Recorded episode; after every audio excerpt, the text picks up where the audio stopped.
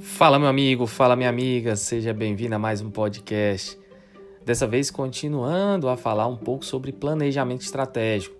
Vamos entrar agora num conceito super cobrado pelos, pelas organizadoras de concurso.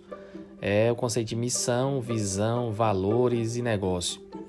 Missão, visão, valores e negócio são definidos no planejamento estratégico. Agora você precisa entender a diferença básica que existe entre eles. A missão é a razão de existir, a razão de ser da empresa. Por que, que ela nasceu? Por que, que ela existe? A visão é onde a empresa quer chegar.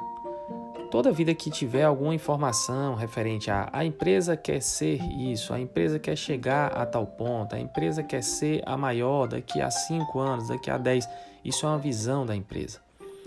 A ideia de valores da empresa está ligado a palavras-chave que estão ali organizadas porque foram retiradas do código de ética da empresa.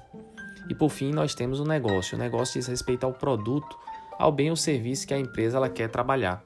Então, dessa forma, nós vamos ter aí a ideia de missão, de visão, de valores e de negócio. Forte abraço, até a próxima.